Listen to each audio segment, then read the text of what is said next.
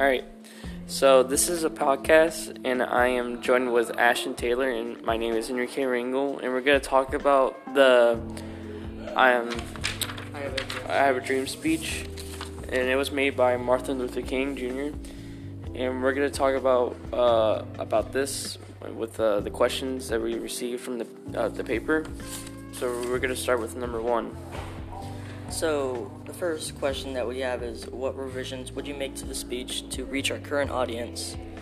Um, what we have agreed on is that to change, like, some words that, like, may seem offensive to some people today and, like, change it to, like, more professional things, you know?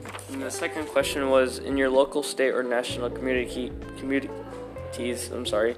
Where do you feel inequality? I'm sorry. Inequalities still exist. I'm sorry. I'm tired. Okay, Um, so in your local, state, or national communities, I'm tired. I'm sorry. where do you feel inequality still exists? So what I said was like, uh, some students can't really do what other students can. Like freshmen, like for example, like freshmen can't do some stuff as like, like I don't know. I guess like seniors can do. So like, you know, wouldn't really seem fair. But some stuff are understandable. Some stuff isn't. Yeah. So that's I Like- said.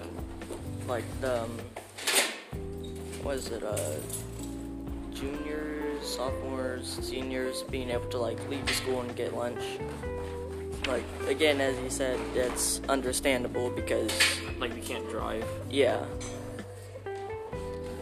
but yeah, yeah, we can't do any of that stuff. But it's understandable, but like, you know, just. it's- But some stuff isn't. So, yeah. and then um for a third question and we have to look at the we have three images and we have to like understand or think about how we can tackle equity in our own school so we could tackle equity in our school by making sure that everybody is like learning the same thing and like everybody's going at the same pace so they're learning it.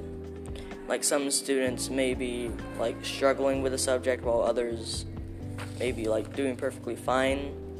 So people could like help the others that are struggling and that would be like a good example of equity and fourth question how do we integrate math and 4c's instruction in uh, court mural?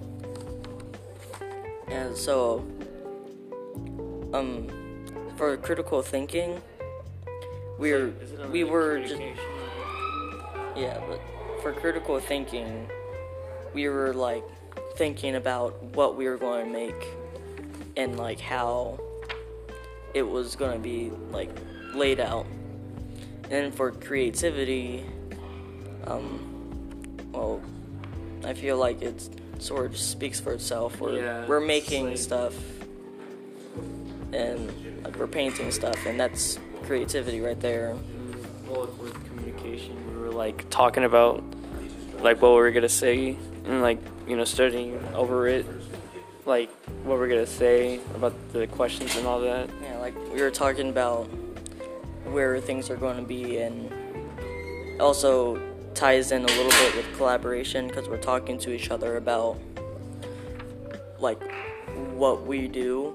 So like some people are like painting some things, and other people are painting another thing.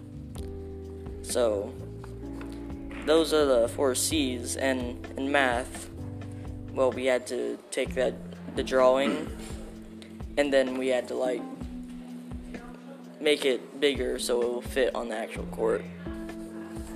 And that's just about it. So uh, once again um, i'm ashton taylor and I'm Enrique Ringel, and thank you for listening to our podcast about the "I Have a Dream" speech by, by Martin Luther King Jr. Okay.